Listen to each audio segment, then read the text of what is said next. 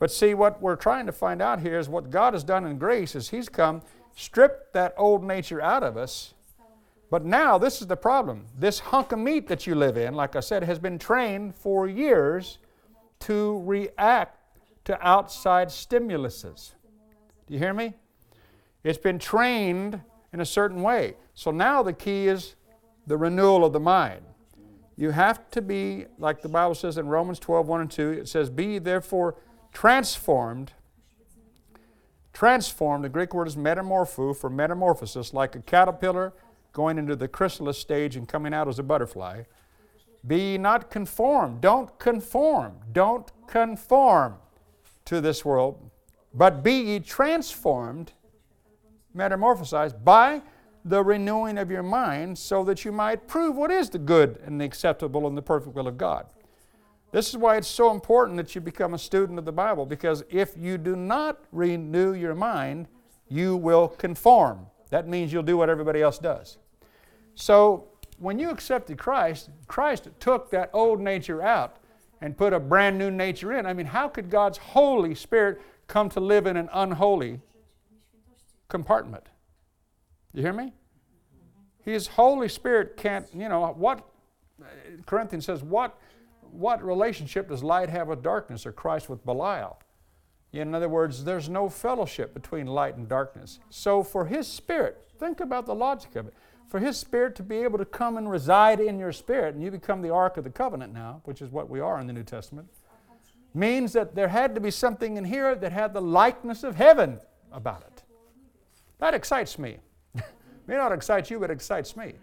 Now, like I said, I know that your mind may wrestle with that, but this is why you've got to get your mind renewed to it. We didn't say that you feel like that all the time. We didn't say that you walk around floating on air going, I'm holy, holy, holy, holy. You don't do that because you're still in this flesh and blood body. But this is why all of Romans, like I said, is going to say, you see, this is what I mean, why I, I'm struggling even tonight as I get started, because it's such a big story.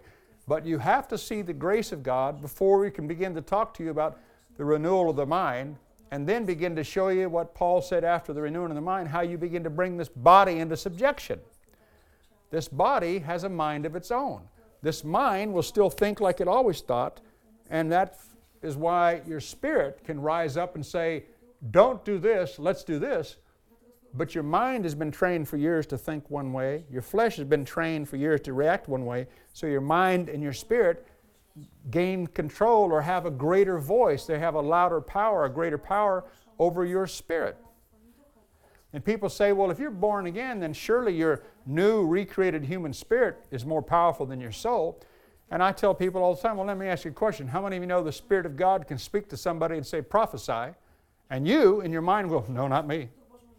I'm not going to. And you, you, you are frightened to. See, in other words, your mind can take authority over the voice of God anytime it wants to. But this is why you have to renew your mind and, and really begin to Find out what God's done so that the voice of the Lord gets louder than the voice of your flesh, gets louder than the voice of your mind. You're going to renew this thing. You're going to begin to train your mind to think in a new way. I'm not going to think the old way. That's why Paul says in another place, doesn't he? Therefore, whatsoever things are pure, honest, lovely, just, good report, if there be any virtue, if there be any praise, think on those things. He even tells us what to think. Jesus said in Matthew, he said, take every, or excuse me, and Paul said in Corinthians, he said, bring every thought into captivity to the mind of Christ. Jesus Christ said in Matthew, take no thought, take no thought, saying, What shall we wear, what shall we eat, what shall we drink? He said, Don't take thoughts that are against my will for your life and give them life by speaking them out. So again, this is a huge journey. Like I said, this is why, you know, I'm sitting here thinking to myself, I've walked in this stuff for 20 some years and I'm still learning. We're all learning but why people have to be patient. And this is why I'm so grateful that you guys have come. But I'm hoping that you'll stick it out because Rome wasn't built in a day. We need to go through some basics so that we got some building blocks to put together this Christian life that God's called us to live. But now let's let's go back to this. so let's again we have to make the decision to believe that the word of the Lord is true here. It says again, I'm going to read verse 11 again, that in him, and every single one of you, if you're born again, you are in him. You're in Christ. In the New Testament, there's something like 146 verses that say, In Him, in Christ, in whom, And you need to actually read the whole New Testament and find them all for yourself and say, That's who I am. In Him I am this. Because I am in Him. I've been joined to the Lord, He is joined to the Lord as one spirit with the Lord. Verse 11 In Him also you were circumcised with the circumcision, not made with hands, but in a spiritual circumcision performed by Christ when He stripped off the body of the flesh. That means the old nature, the old man. He stripped off the body of the flesh, the whole corrupt carnal nature with its passions and lusts. Verse 12 Thus you were circumcised when you were buried with him in your baptism, in which you were also raised with him to a new life through your faith in the working of God as displayed when he raised him up from the dead. Now, how many of you know when you were baptized, they didn't keep you under the water? Listen, we're, you know, when they baptize you, how many, how many of you know it wouldn't do your life a whole lot of good as when they put you under the water if they left you there for three hours? Right?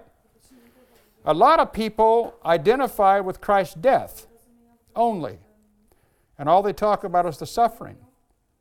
But they lift you out of that water because the Bible says we're supposed to live in the likeness of His resurrection. Hear me? Do you hear me? We're, you came out of the water. We're called to live in the likeness of His resurrection.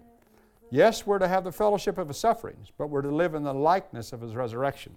All of these things will work together as we go through it. Verse 13, he says, And you who were dead, you were dead in your trespasses and in the uncircumcision of your flesh, your sensuality, your sinful carnal nature, God brought to life together with Christ, having freely forgiven us all our transgressions. And here's this thing about lists here. Verse 14, having canceled and blotted out and wiped away the handwriting of the note or the bond with all its legal decrees and demands, which was in force and stood against us and was hostile to us. This note, with all its regulations, its decrees, and demands, he set aside and cleared completely out of our way by nailing it to his cross. Now, you really got to understand what that means. It's for example, every debt that you owe, if you owe a lot of financial debt, if you owe the debt of forgiving, you need to forgive 150 people, or people 150 people need to forgive you.